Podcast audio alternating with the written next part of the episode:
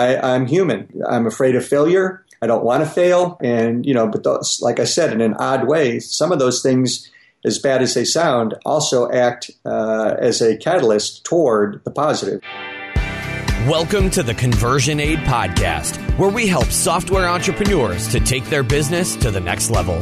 Each week, we interview proven industry experts who share their strategies and insights to help you create software that sells. Here's your host, Omer Khan.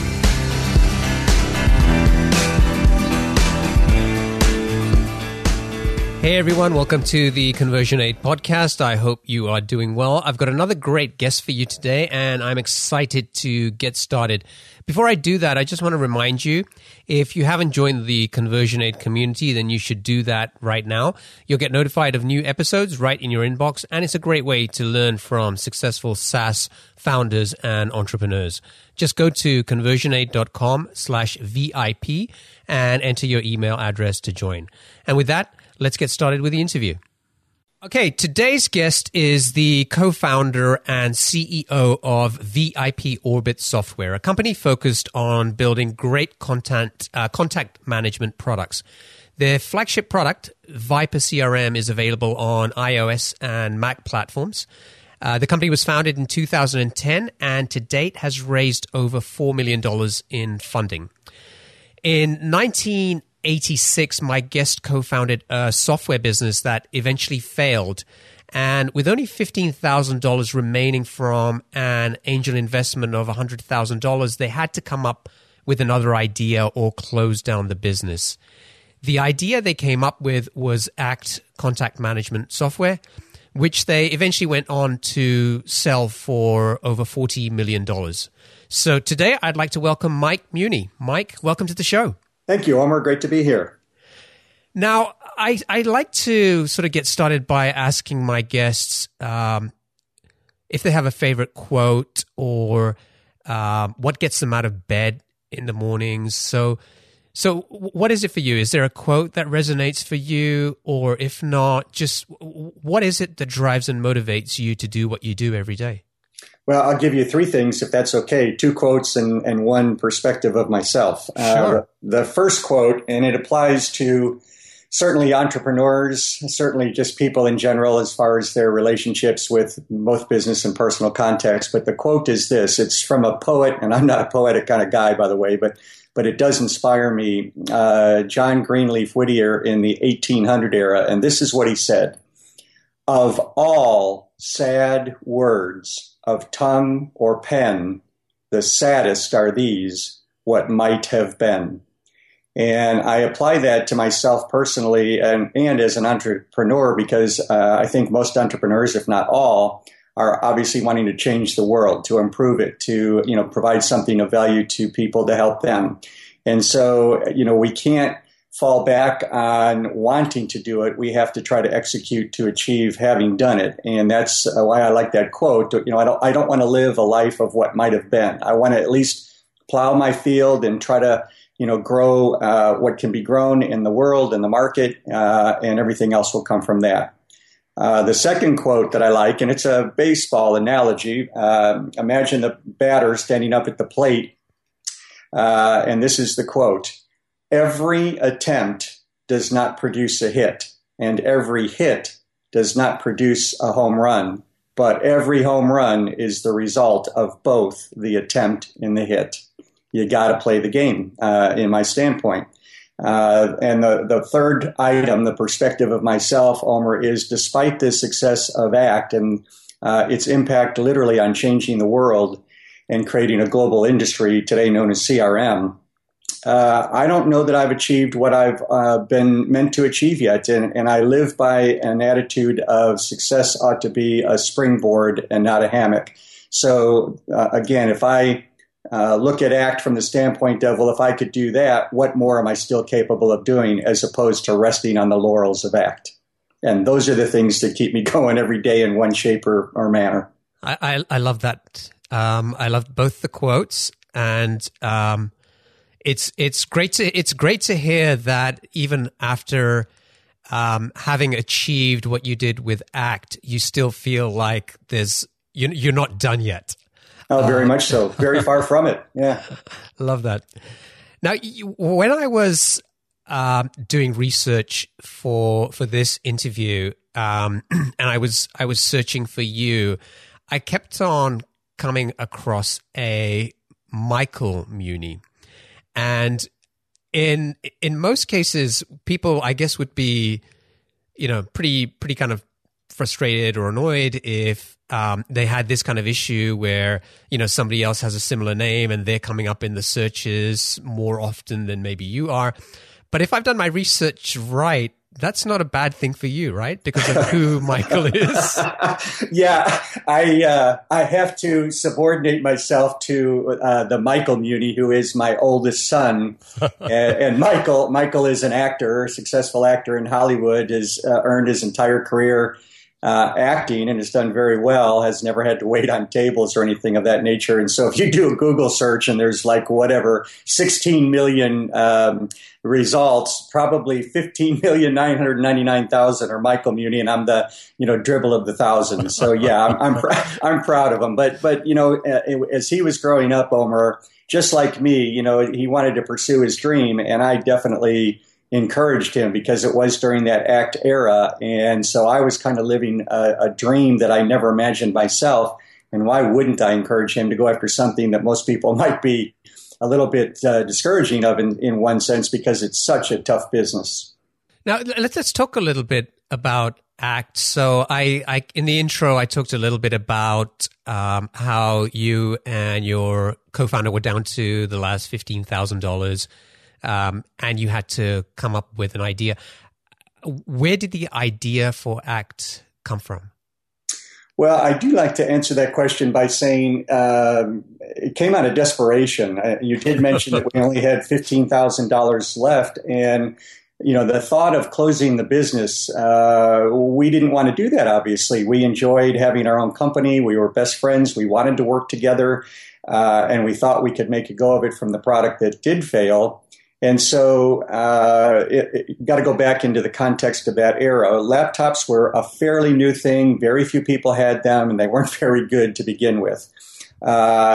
People were using paper organizer systems, primarily, I think, at least in America, the Daytimer, you know, other parts of the world, Filofax. But there was a paper system. We had to have, you know, some kind of organization. And in our view, organization always was centered around the people that you were doing something with or for. So a mentor suggested we have this brainstorm breakfast to see if we could come up with an idea. And we literally started out, Omer, by just saying to each other, okay, we're trying to come up with an idea.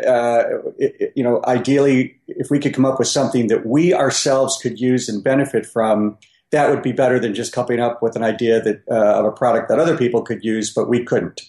And so we looked at the Daytimer, which we had with us at our breakfast. And we said, boy, if we could just turn this into a digital system and structure it where there was more integration, seamless integration, what would it have to do? And we started this back and forth exchange. Well, we'd like it to do this. We'd like it to do that. And as we started talking, the menu structure, if you will, the main menu structure began to form.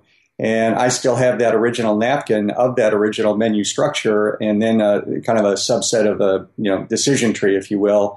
And by the end of that 4-hour brainstorm session, which we said we were going to have no matter what, we were going to sit there no matter what for 4 hours and see if we can come up with an idea. When we left that breakfast, Omer, we knew we were onto something. And that's basically how it happened. Desperation, what do we need ourselves and what would help us? Looking back at that, do you think it was the idea that was responsible for helping you build this successful business, or was it more about where you guys were and the sort of the sense of desperation and wanting to make things, you know, be successful? I guess I'm wondering how much was it really about the idea? How much would it be if you had picked another idea? Maybe you guys would have been equally successful or maybe more successful. I don't know.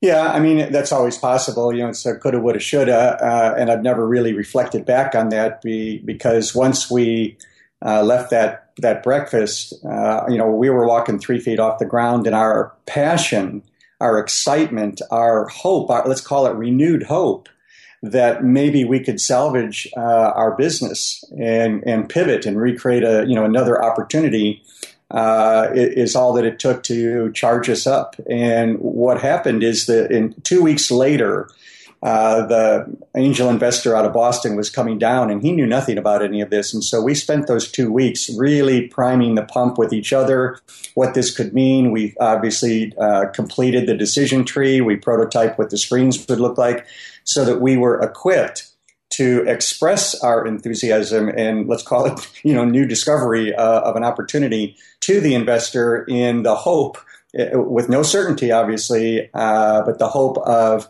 re-enthusing him to stick with us. And so we were, I don't think we let any negative things enter into ourselves at that point. It was pure idealistic, unadulterated enthusiasm and determination. So to answer your question, yeah, you have to have a good idea, but there's a lot of good ideas out there, as we all know, but people have to execute it. And I think that the passion and their ability to express that in a manner such that the value gets through to other people that you're expressing it to comes across. And so it's a combination of many things. It's kind of like a, I don't know, a cornucopia of elements that are required in order to just, you know, move to the next level. You know, there's, I am athletic, and I like to use athletic analogies from time to time. You know, the way to a touchdown, yes, there's the occasional Hail Mary pass, but those are pretty much last-minute efforts. The way to get touchdowns is 10 yards at a time. And so,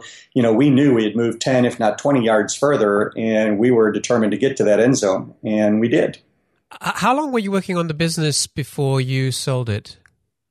Well, if you include the 9 months of development from that breakfast on and then releasing the product, almost 7 years. Yeah, and I think this is an important lesson there. I think, you know, these days, maybe some people, you know, come up with an idea, but they don't have that passion for it. And they're maybe focused more on how much money they can make from it.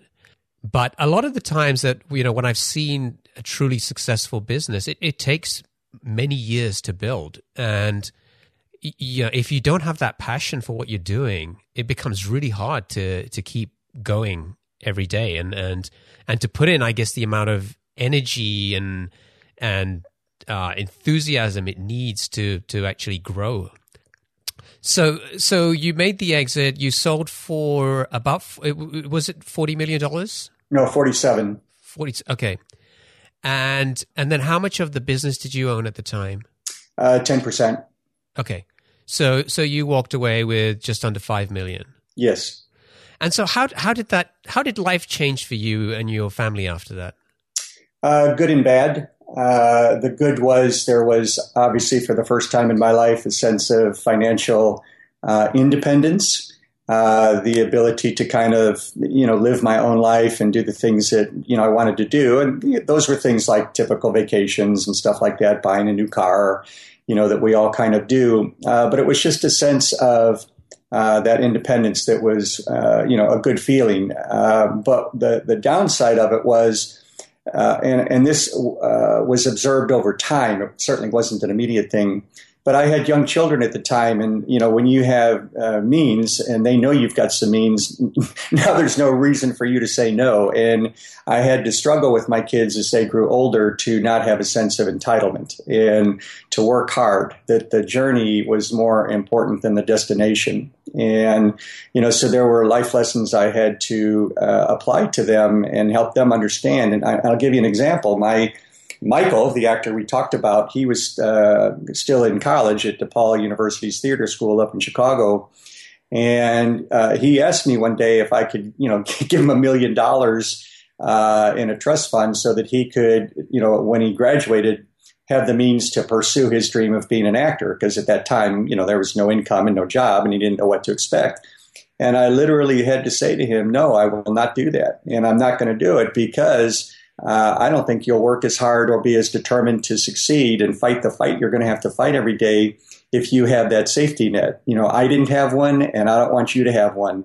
And he didn't like the answer, but he was obviously an adult as a college student, and he said, Dad, I really do appreciate you doing that for me by not giving me the money. And I agree with you. And everything that he's done as an actor, he's earned on his own 100%. I mean, from scratch.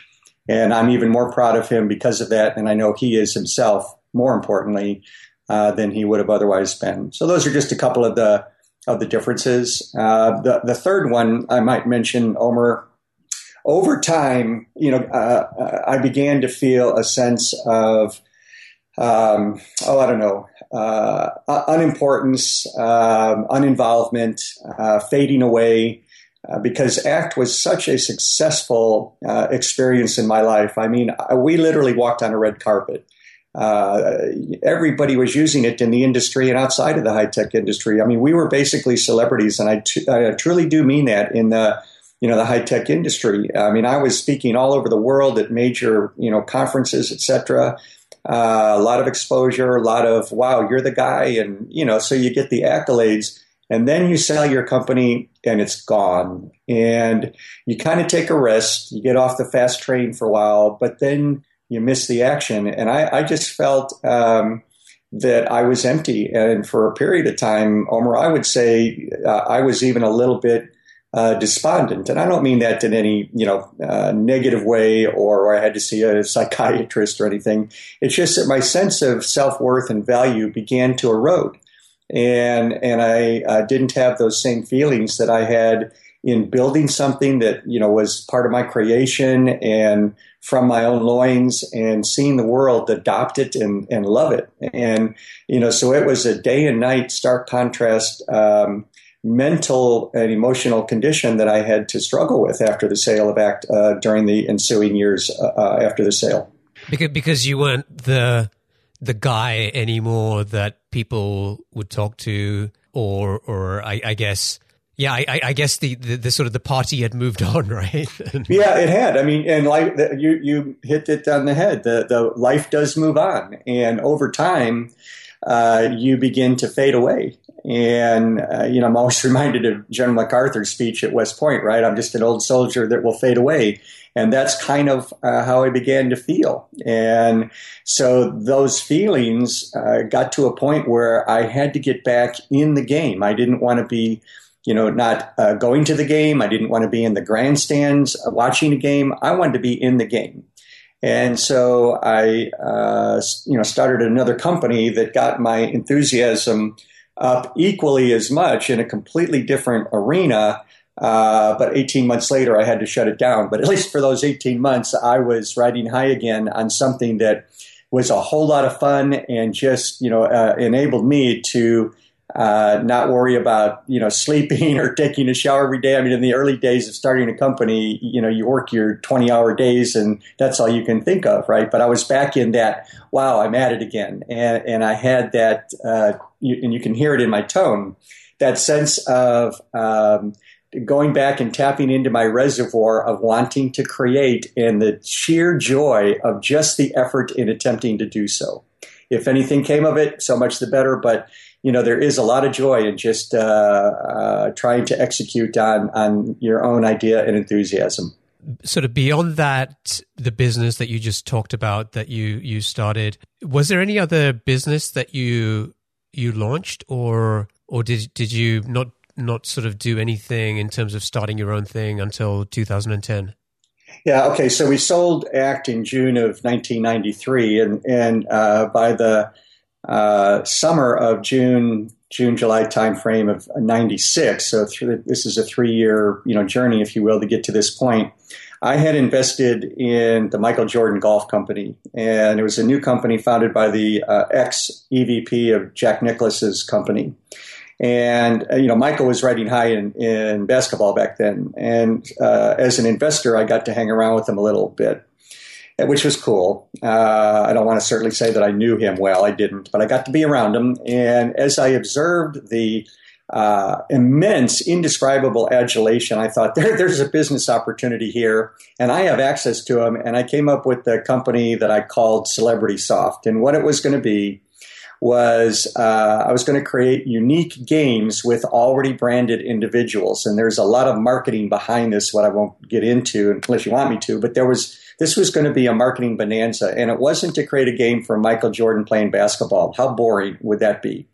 Michael's love was golf, and so I was going to create this fantasy golf game where like kind of a Flash Gordon, if you will, Star Wars, whatever, where the ball would go through that first hole and would go down to the middle of the earth, and there'd be creatures, and it would be a real test to get through 18 holes of the of the game, right?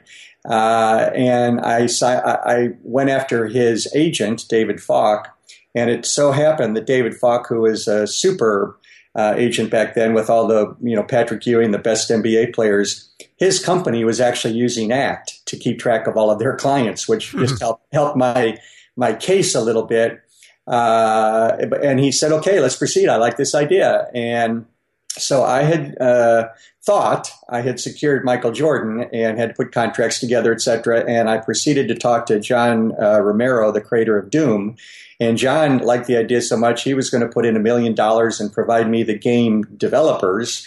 And I also went after Charles Barkley on my own. Michael didn't make any introduction to Charles, and I signed up Charles Barkley also and gave him a percentage of the company as I had with Michael, just sweat equity, because they were great, window dressing, if you will. I knew I was going to do all the work. David Mitchell, Muhammad Ali's agent, during this process also called me and wanted Muhammad to be part of this. So you can already tell how much fun this is getting to be, right? I mean, This was cool. But anyway, and Ross Perot Jr., who David Falk, Michael's agent, contacted Ross and said, you need to talk to this kid, as he called me. He's got a great idea that you might want to get in on. And Ross Perot said he wanted to put in $3 million. And so, I was lining up the money. I was lining up the developers. I was lining up the business. And I do want to make a quick comment going back to an earlier comment of yours as an entrepreneur. You have to make a decision. Are you building a product or are you building a business? In my case with ACT and Celebrity Soft and what I'm doing with VIP Orbit Software today, I'm building a business, not a product. But getting back to it. So what happened, Omer, is I was really meeting some very interesting people during this 18 months, but Michael never signed the contract. And it always perplexed me because David said, oh, he's going to do it. He's going to do it. Don't worry about it. Just keep on going. Well, long and short of it is I got a call one day from David, and Michael Jordan told him to tell me and two other companies that he had sweat equity in that he was no longer interested in being involved with this and didn't give any reason. And I won't tell you what David Fox said. It's not very polite, but there was something that, was kind of, disparaging toward Michael's attitude, because I think David saw opportunity here. But, when you're as famous and as wealthy as Michael Jordan, you want cash. You want the adulation. And he wasn't even going to do anything. I had 8 hours of his time contractually every year. I mean, 8 hours, that's nothing, right? But when Michael fell away, the whole business collapsed. And Ross Perot pulled out. John Romero faded away, and I had to shut the business down. And it could have been, a lot of fun. Obviously, there's a lot more to it. And I was back to square one.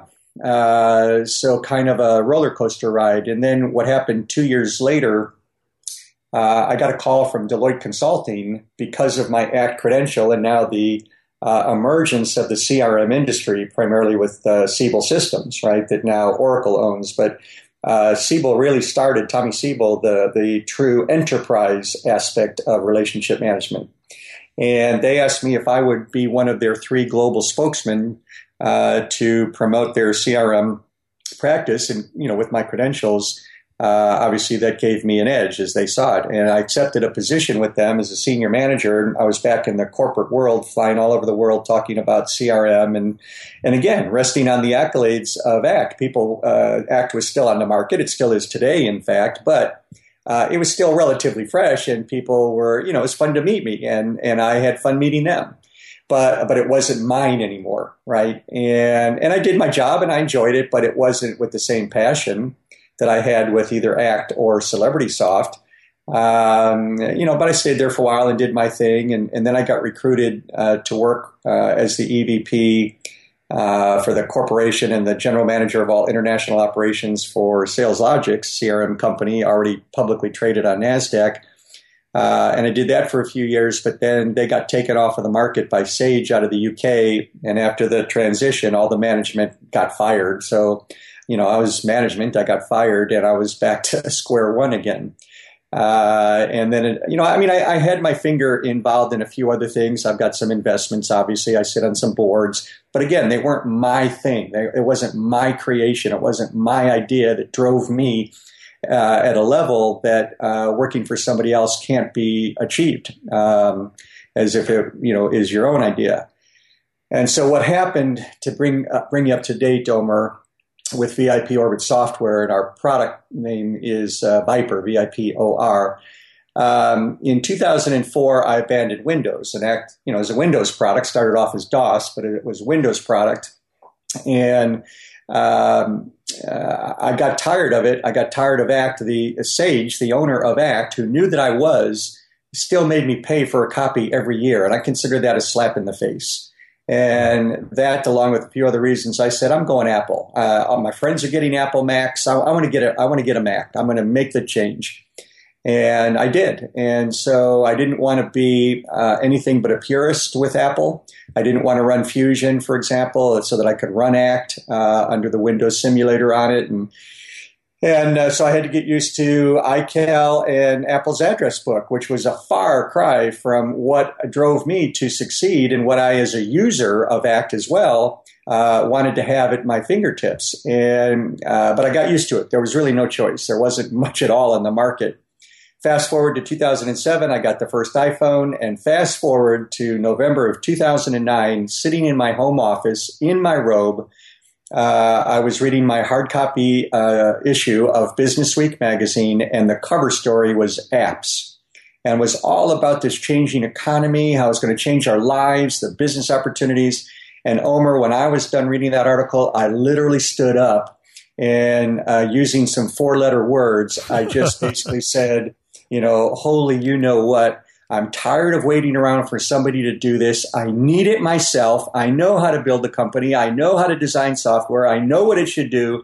I know how to raise money, et cetera, et cetera. I'm going to start a company again. Back to where I was on that famous brainstorm breakfast with, Pat to create ACT, what became ACT, was that same sense of I need it myself. It doesn't exist. So damn it, I'm going to do it. And I did. And that was back in late 2009. I incorporated the company as a C Corp in February of 2010 and still at it today trying to make a go of it. So that's kind of a quarter tour journey of my career, if you will. That's quite a roller coaster ride. It is. It is. I'm wondering, that was almost 17 years after you sold ACT!. Why do you think it took so long for you to get to that point of creating your own thing again? Well, good question. And I, at times, have thought about that, especially during the times before I had another idea, that being Celebrity Soft or, Vipor. I had a hard time coming up with another idea, as funny as that sounds. I mean, ideas, an idea that can be executed and that can have the global reach that I've experienced with ACT!, kind of set a baseline or standard for me, if you will. I mean, I didn't want to settle for anything that couldn't be huge. I think most entrepreneurs probably want everything that they do to be huge. Don't get me wrong, but some products are, industry specific or, whatever, very high priced and knowingly focused on a very small segment of a market. And they can do well in that. My view, though, because of the ACT! Experience, was the world is my stage. And I don't want to settle for anything less than what I could make another huge impact with to the world. And so maybe I put some shackles on myself, self-imposed, but it's also that thing that just kept me at it, and that churning, that unsettledness in my gut, in my mind, in my emotions, that emptiness at times, still in its own way were catalysts to continue that feeling of, I got to get beyond this. And so that's one of the reasons, Omer, is I didn't want to settle for anything less. Number two, though, because of ACT and the success, immense success of it, I kind of was compartmentalized, if you will. My area of expertise was relationship management. Going outside of that would remove me from any ability to stand on that credential and expertise that I was by default given without hesitation by people, obviously, because of ACT, that I couldn't enjoy. And so I lost leverage. And so, you know, that also was kind of a boundary of mine, if not an obstacle at the same time. But again, as I look back on it, it's easy to reflect on it that way. I guess during that process, as I attempt to reflect back on what it was like day to day, it simply just left me feeling empty. And in the search for and quest to get back to something that, in my mind, as I said at the very beginning, would enable me to achieve all that I'm meant to achieve. And I don't know what that is. And I won't know until my dying day how close I came to what I'm capable of achieving, you know, et cetera. But I'm not after achievement. I'm after achievement today. I'm after achievement to look back on at the end of my life, whenever that day comes, and hope that I did everything possible. And, you know, in most cases did well, just like that baseball analogy. You know, I get a lot of hits. And a few home runs, life will be good. And that drives me. So I wanted to talk a little bit about Vipor. You know, my observation is that these days the CRM market is pretty crowded. There are a lot of players in that space. And most of them have a SaaS version or a web application at the core, and then they may have some extensions that work on other platforms like Mac or Windows or iOS. And when I looked at Vipor, I don't think there is a web version, right? I think it's just a client app. That is correct. Presently, it's iPhone, iPad, and Mac native to the device, with an automatic sync if you've got, you know, two or all three of those Apple kind of devices. So we use the cloud as a conduit for the syncing between your devices, but it is a native app based on the device. And the reason I did that is two, quite practically speaking. Number one, I just mentioned a moment ago, Omer, that when I read that Business Week article and I had the iPhone in my hand, something I could have only lusted for back in the ACT era, to have everything I know about everybody I know anything and everything about, kind of my on-demand, instant recall, photographic memory executive assistant, if you will, I couldn't believe that it didn't exist. And so the first product that I raised money for was to produce an iPhone version, because the iPhone was still only 2 years old, had a long, you know, way to go, as we all can reflect back on how well it is done. And that was part of the limit of the vision at the time. Not that there wasn't more, of course there was, but it was really to get an iPhone version.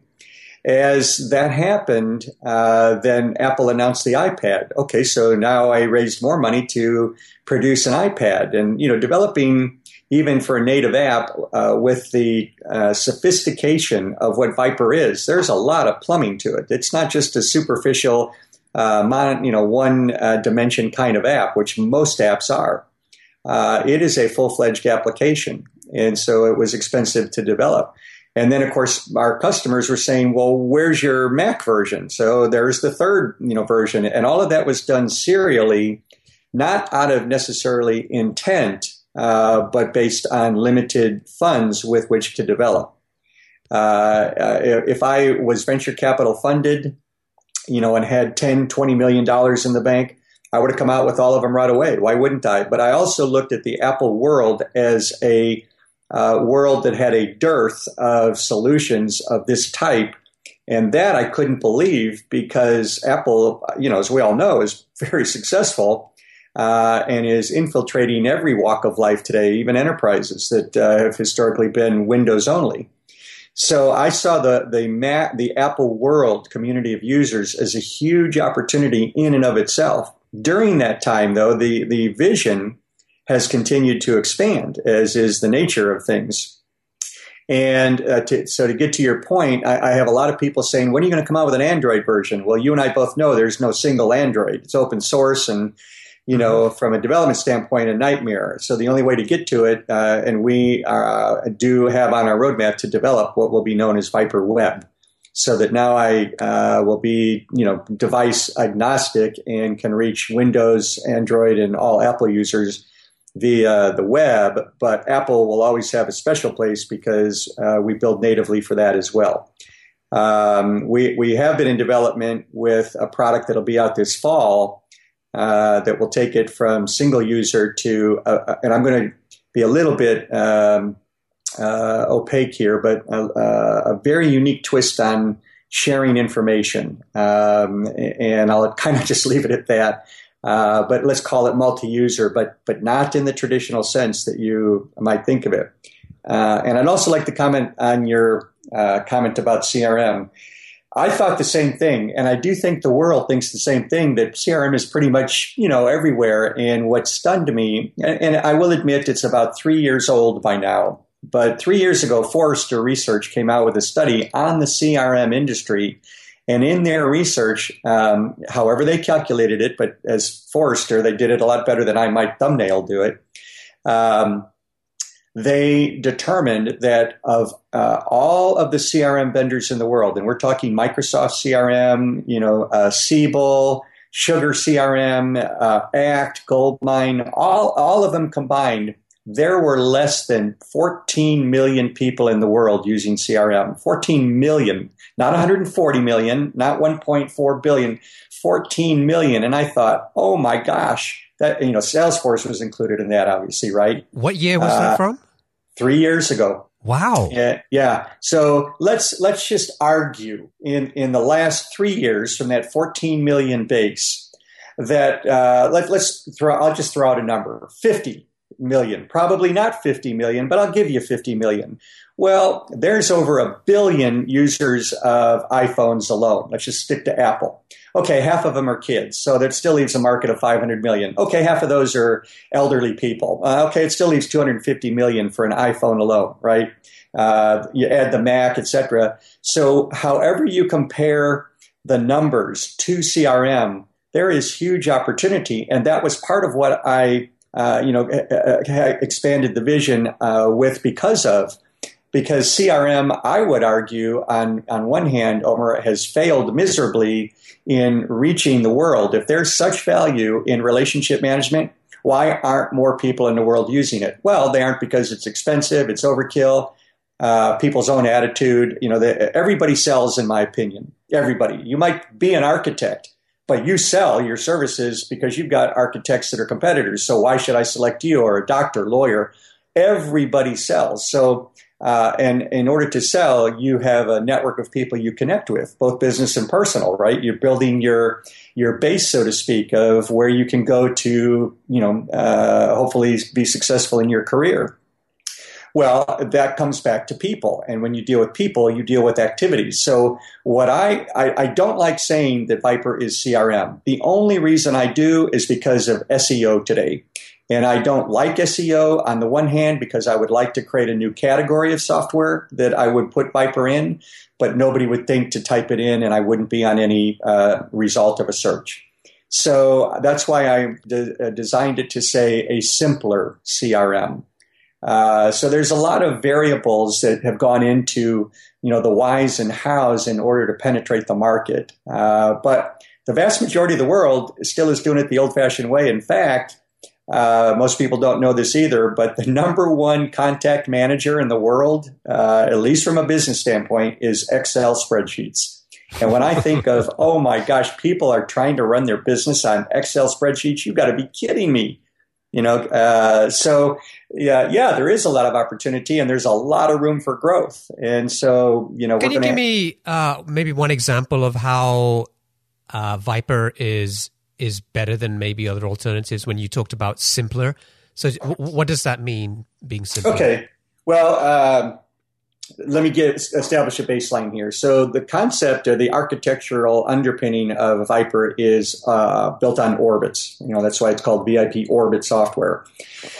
And an orbit can literally be anything you want, and I mean anything. Your imagination is the determinant of what an orbit can be. But typically they're, areas of the country. So I've got 62 orbits. I've got everybody I know in Chicagoland, Silicon Valley, you know, New York City, et cetera. I've got my golfing buddies orbit. I've got my board of directors orbit. I've got my investors orbit. I've got strategic alliances, everybody I know at Apple.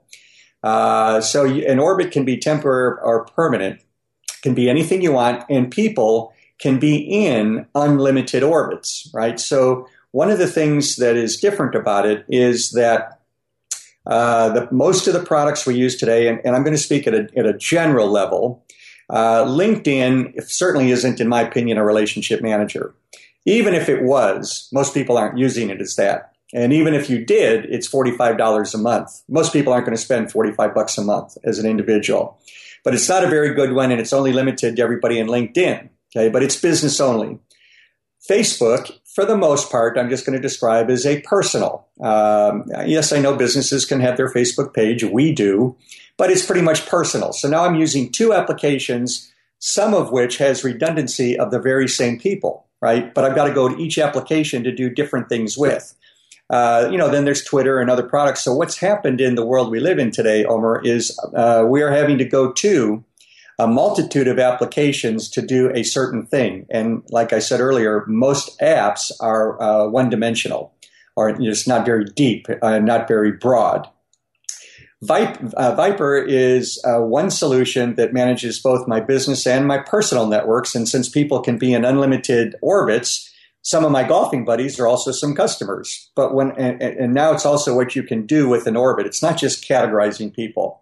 You know, I'm after very practical things. I'm a user too. I've never taken that mantle off. I want to use this in the most lazy way I can, in the most efficient way I can.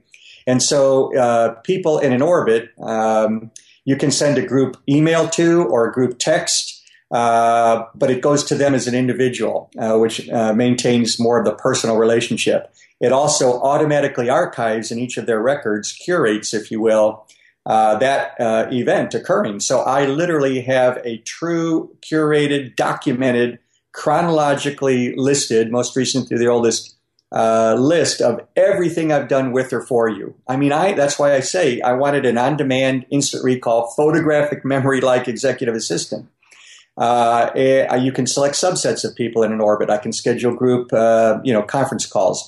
It's what I can do with an orbit that makes it so powerful in one solution for my entire business and personal life. And that's Vipor in a nutshell. So it sounds like you're targeting, there's a space that almost Vipor seems to be filling, which is it can potentially appeal to people who are, I guess, at the lower end, where maybe they're using that Excel spreadsheet today and they need something more sophisticated to go beyond just contact management and to sort of develop those relationships. And then I guess there's this sort of like people who are maybe using a CRM product today, but maybe want something simpler. Maybe it sounds like there's a gap there somewhere that you're trying to fill. Am I kind of going in the right direction here? Oh, no, absolutely. There's a huge gap. So if you think of a pyramid, and let's go back to, let's just throw out a number. Let's say that there's 1 billion people in the world today that are a potential target audience. 1 billion. That's a pretty big market, you know, I mean, because again, regardless of the type of job you have, regardless of the industry you're in, regardless of where you live on this earth, our lives are integrated and intertwined with other people. And especially as you consider it from a business perspective, you've got to continually expand, develop, sustain, grow, etc., your networks. From which you have a reservoir, if you will, from which you can make a living, and hopefully a very successful one. But without a network, none of us gets anywhere, right? I mean, if there were no people like me to talk to, if you just said, I want to, produce podcasts, but there was nobody to produce podcasts with, great idea, but you need a market, right? So it's a huge market. And so that at the very top of that pyramid are those what I gave you, 50 million. It's probably more like 30 million today, maybe, but let's say 50 million. And then the wide base of the pyramid are people using in the Apple world, since I'm still Apple only, iCal and the built-in address book contacts, right? Well, those don't even know that each other exists. If I schedule this podcast with you, it's just text. There is no Omer Khan, right? I've got to go to my address book to get your phone number and email address, right? So the two don't even connect. Mm-hmm. So it's that huge gap between in a large sense, in a macro sense, if you will. Now I can continue to refine it and define it, but yes, it's a huge gap to go after. And I like to say, I didn't make up the saying, but I do like to say that your net worth, ultimately, however you define that, Omer, is ultimately tied to and inextricably linked with the quality and extent of your networks. They are not mutually exclusive. One truly determines the other and could not exist without the other. So how are you managing yourself, right? How do you distinguish yourself? That, you know, the problem in the ACT era, again, different era, and as people think about, a relationship management or CRM kind of a product, people think, well, it allows me to remember data, collect data. Okay, so, you like to play golf, for example, if that's something you did, right? Okay, I remembered that. But that's not what any of these products need to be about. And I think CRM, by the way, which is company only and only good for customers and prospects, if you're not a customer prospect, there's nowhere to put you, right? Are other people not important? No, everybody matters, right? So there's nowhere to put them.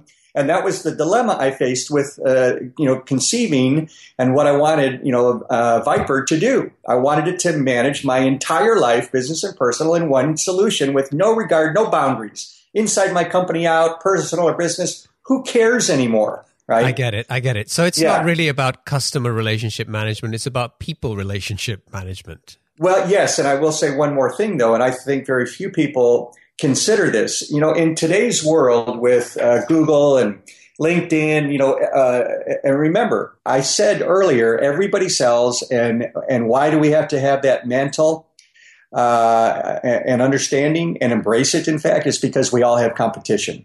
We all do. No matter how good we are, we all have competition. Well, how are you distinguishing yourself from your competition is one of the ways that you start to, get ahead in winning the hearts and minds of people. In today's world, since me and all my competitors, all of our competitors, we all have the same access to the same information that we each put out there in our LinkedIn page and Facebook page, etc., doesn't distinguish any of us. So how do I do that? How do I go about that? And in that effort, it's not just collecting data. It's understanding the value of the data such that I make something with it. To give you, an example, let's say I walked into your office, Omer, and let's say there was a picture of you on a beautiful sailboat, right? First words out of my mouth, and I'm going to record that you're a boat owner. Okay, great. I'm going to put that in my Vipor database or Salesforce or whatever, my Excel spreadsheet. That's not what's important. What's important is to start to get you to talk about what you love, right? So, Omer, is that your boat? Yeah, it is. I've had it for 3 years, man. It's my dream come true. Really, what have you done with it so far? Oh, I've sailed it to Hawaii and, up and down the East Coast. And notice how we're starting to just, engage and have a camaraderie. And that's what these products are for. And so Vipor and other products that people can use to, keep track of people and activity data really is meant to help you engage better with people. And in doing so, now I'm beginning to distinguish myself from competition, but to add to your point, yes, it's about relationship management, although I will say I don't think anybody can really manage a relationship.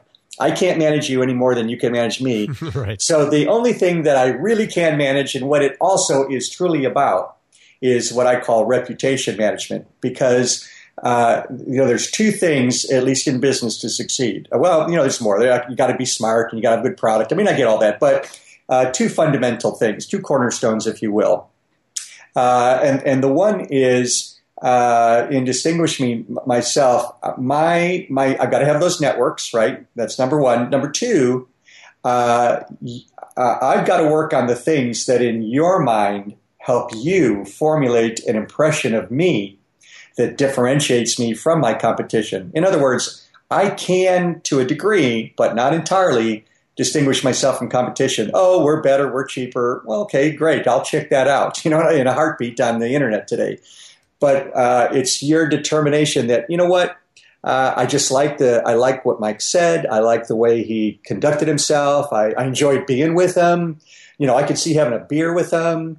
You know, those are the things that begin to move you apart from competition. And those kinds of things, talking about you going to Hawaii, you know, on your sailboat or whatever you did that's in addition to what you've publicly put out there, those are the things that I try to find out, because if they're not out there, that means my competition doesn't know it, and it ups my chances of getting a little bit closer to you because you've let me more into your world because I expressed interest in it and enthusiasm about it, right? Yeah. And so these are some of the, you know, I mean, I some of it might sound counterintuitive, but I don't think even today, including many CRM users who use it more rote than anything else. And by the way, it's just a management tool anyway, and people know that, so they really put in as little as they can. And I know this for a fact because they tell me to keep management off their back. It's not used in the way that it's designed, because unlike a spreadsheet or a Word doc or whatever, a PowerPoint product, this is about people, and people have hearts, and people have minds, and everybody's unique. And therein lies the art of all of this, in using a tool to help you remember the uniquenesses of all of your relationships so that you always improve your chances of getting that home run. Are you going to get no, I'm going to strike out sometimes, even with a great product, but I'm going to improve my chances of being a home run hitter. And I like to say, Omer, you know, I think most people, and I'm not disparaging on anybody, don't get me wrong, I'm just trying to make a contrast here. I think most people in business obviously want to do well. I think they think, for the most part, that they're doing the best that they can, and they use what they know to be available to help them. But a lot of people are, you know, simply 250 batters, right? Their batting average. Well, if I can take you from a 250 to a 350 lifetime batting average, you're going to be a Hall of Famer. I'm not talking about making you be 1,000% home run every time you get up to the plate. That's not life. But if I can improve you by 100 basis points or more, you're going to be wildly successful. And you know, that's kind of how I view all of this. It's designed for people that understand the value of building, professionally building, sustainable, interactive relationships that have their own ebb and flow over our lives, period. I mean, you know, we're all the same. The longer we've been in business and the older we get, some people come and go, but some people from long ago reappear again, right? And isn't it great to pick up right where you left off as if there was never a gap? I mean, it's because of the ability to recall or even remember them because you've got them in your database to stay in touch with yourself. You know, those are all little techniques. And so there's a lot to it, obviously. You know, the thing that strikes me is that, I mean, first of all, Mike, you have this amazing story to have built this phenomenally successful product with ACT all those years ago, to have it had a successful exit, become a multimillionaire, you know, early on in your career or relatively early on. And then despite the sort of the roller coaster ride of the businesses that you talked about, to get to a point where, again, you have something that is your own and it came from a moment of inspiration. And you're incredibly passionate about it. I can hear it in your voice in terms of how passionate and excited you are. And I think a lot of people listening to this would say, well, it's okay for Mike. You know, he's kind of, things sort of eventually go the right way for him. But I'm here, I'm struggling, I'm dealing with all kinds of head trash. And the interesting thing was that when we spoke earlier, before we started recording, you told me that you still struggle with those kinds of things in your own mind as well, even today. I do. I think even more so for a number of reasons, Omer. Number one, I'm older. I have less time. I'm not a millennial. I don't have the luxury of, you know, another 20, 30, 40 years to look out. Tie that to the attitude I've expressed that I've not yet achieved what I think I'm capable of, and I'm in that quest to discover it. And so, you know, time is of the essence. It's obviously more valuable to me with less of it ahead in my life than younger people. But it is a younger person's world too, as we you know, most people know. That's just the way of generations. You know, we all had our time when we were in college and out of college and changing the world. Well, younger people are changing the world today, and I'm having to adapt to some of those things. So, you know, I one of the ways I describe it or think of it myself as an entrepreneur, all entrepreneurs have this ungarnished enthusiasm, right? I mean, it's infinitesimal. We have to have that. We've got to express that passion and get people stirred up, right? But I call that the front office. But there's the back office, the inner thinking, the what's really down in your gut that you're not wanting to share with people, that you're afraid of. You know, I'm scared. There's a part of every day that I live in doing what I'm doing now, and I did with ACT! And Celebrity Soft. You know, it doesn't change based on the product, but nonetheless, you know, it's a very competitive world. I wish I had more money so I could do more things, like come out with Vipor Web tomorrow, as we discussed. I'm limited by that. Time is marching on. Competition is ever encroaching. I'm not achieving what I want to achieve. You know, can I raise enough money to make payroll 6 months from now? I need more developers. You know, blah, blah, blah. I mean, I wake up every morning both enthused and excited about another day to continue to construct, you know, what that this company and my life is meant to be, and to reach more of the market. But I'm also afraid. It's a difficult world to be discovered in, and it costs a lot of money to be discovered. You know, my biggest obstacle, which contributes to you know, a big fear, is because I don't have enough money to advertise. Most of the world doesn't even know I exist, and so despite having what I think is a great product. If the world doesn't know you exist, that great product is never going to come to fruition. You know, how are my investors looking at me? Are they satisfied with my pace? How am I dealing with the obstacles? You know, there's just always something, and then there is fear, the elements of fear each and every day of what I do. And I've got to get through those and basically kind of a damn the torpedoes, full speed ahead, Omer, and I don't want to say deal with it. I don't, you know, maybe we could argue you can deal with it. I know they exist. I have to continue doing what I'm doing in the best manner possible, despite those fears, right?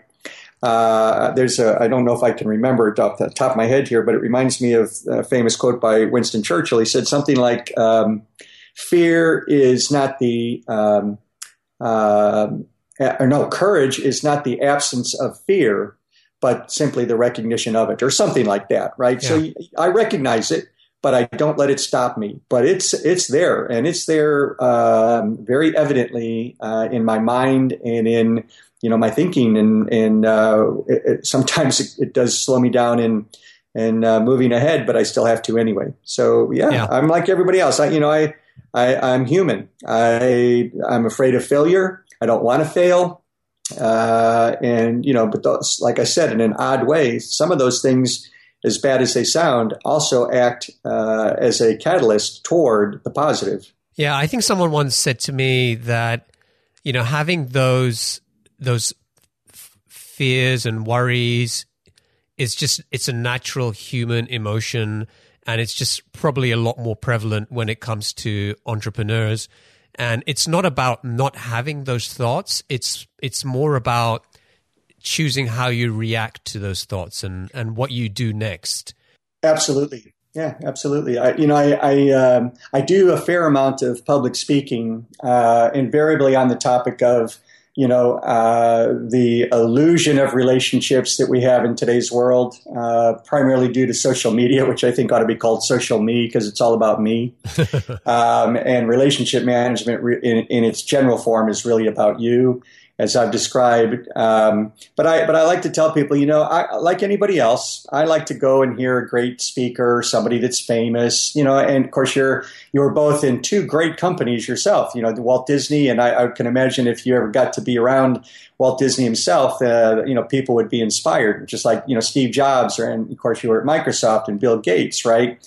And as much as I would love to hear them speak and would enjoy it, and I would assume walk away with some nuggets that would be helpful to me. The problem is I cannot relate to people like that. I mean, I don't think it is my destiny to be, another Bill Gates or Steve Jobs or a Walt Disney, right? That's not my life. Okay, certain things we have to accept, but I don't still know what it is. I want to get to where it is meant to be. But so what I like to do, and the people I can relate to and learn more from, are what I call just the common man, the common woman, the people that are, every day fighting the good fight, because it's common people that, produce, uncommon or extraordinary things, right? Those people I can relate to, and their stories of struggle and working through it and what they face day to day encourage me and inspire me more than hearing a great speaker who may, in fact, be a hypocrite in real life, and we'll never know because we adulate, celebrities, right or wrong, good or bad, right? Yeah, I think it goes back to what you said about just doing everything you can to realize your own potential, and regardless of how old or young someone is. I think the quote that you started with is actually a good way to kind of wrap up on this, that, let me get this right, of all sad words of tongue or pen, the saddest are these, it might have been. Yes. Right? So whatever you do, just do what you have to do so you don't have any regrets. Absolutely. 100%. I mean, God willing, at the end of my life, I'll be surrounded by loved ones, and as our laying there, knowing my end is near, and I'm not trying to be cliche-ish here or anything. I'm just trying to imagine.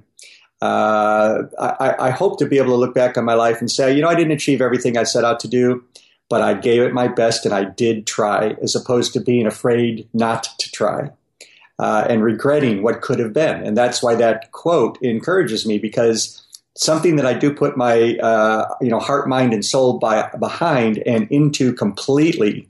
I want to give it my best shot, and if it fails, okay, it failed. But I wouldn't consider that. I wouldn't consider me a failure in that regard. And so, what I guess to distinguish it, to finish up here, Omer, is there's a difference between doing something that fails and being a failure yourself. And I refuse to allow myself in any time, way, shape, or form to emotionally, mentally allow myself to potentially be a failure as a human being. I love that. All right, let's finish up with the lightning round. I'm going to ask you a series of questions, and just answer them as quickly as you can. Okay. What's the best piece of business advice that you ever received? Well, as funny as it sounds, and I'll go back to the ACT era because it certainly changed my life. That first product that failed, I went to a CEO of a computer store organization, 54 stores across the country in the era where that you had to go to a store to buy a PC. And I told them we were almost out of money and what should we do? And he's the one that said, "You two guys are smart guys. Why don't you go have a brainstorm breakfast? It's going to be July 4th next week. Spend 8 till noon. And asking a simple question that was humbling and admitted failure, right, of a product, we took his advice. And having done so, obviously it changed my own life and it changed the world. Yeah, so that really was great advice. Yeah, it was. Okay, what book would you recommend to our audience and why? Well, no, good question. Since I'm always about relationships and what I've done in my career, I can't think of a better book than Judy Robinette's, that's with 2 T's at the end, Judy Robinette's How to Be a Power Connector, the 550+100 rule for turning your business network into profits.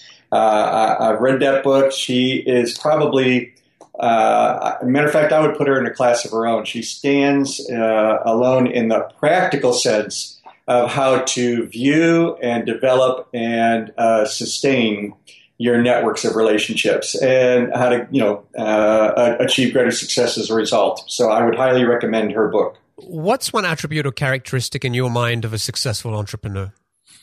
Oh boy, there isn't one, but I just looking at myself, sheer determination,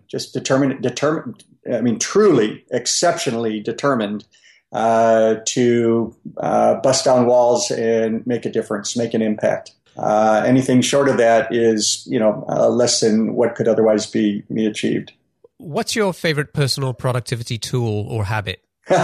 Need you ask me, Omer?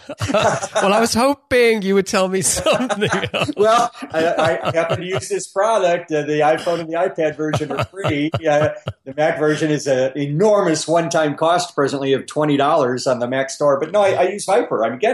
I'm a user. I want to, I need a tool, the right tool, to help me achieve more with less, right? And so, yes, of course, it's Vipor. It used to be ACT. There are many people still using ACT, obviously, but it's currently Vipor. But other products that I use to not just rest on my own product. I do a lot of presentations. So, Keynote, obviously Apple's product. I also use PowerPoint from time to time, and Excel. And I do like LinkedIn from the standpoint of establishing a baseline, because virtually everybody's out there and you can at least get a sense of them, as I did you and you me before this podcast, right? And so, those are the kind of the common things I use.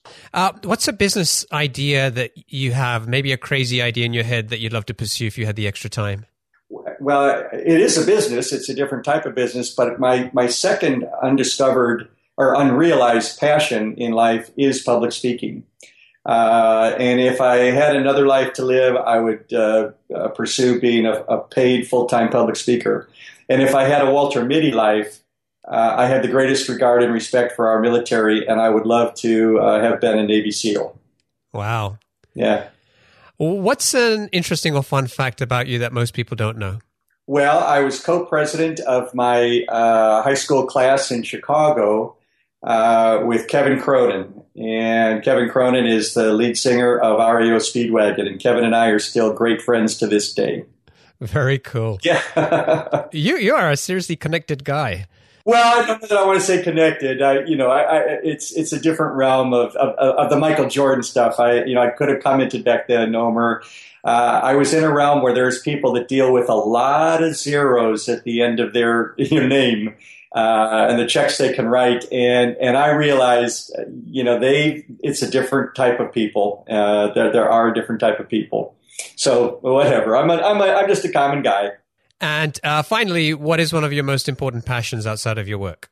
What I try to describe is an enjoyment of other people and learning about them and establishing a likability factor. Again, my DNA is about relationships. So, joy in life comes from not only achieving things ourselves and finding pleasure in them for what they mean to you individually, but in bringing, joy to other people. And so, whether it's playing golf and mixing it up with my buddies, being humble, making fun of myself, I'll say it this way.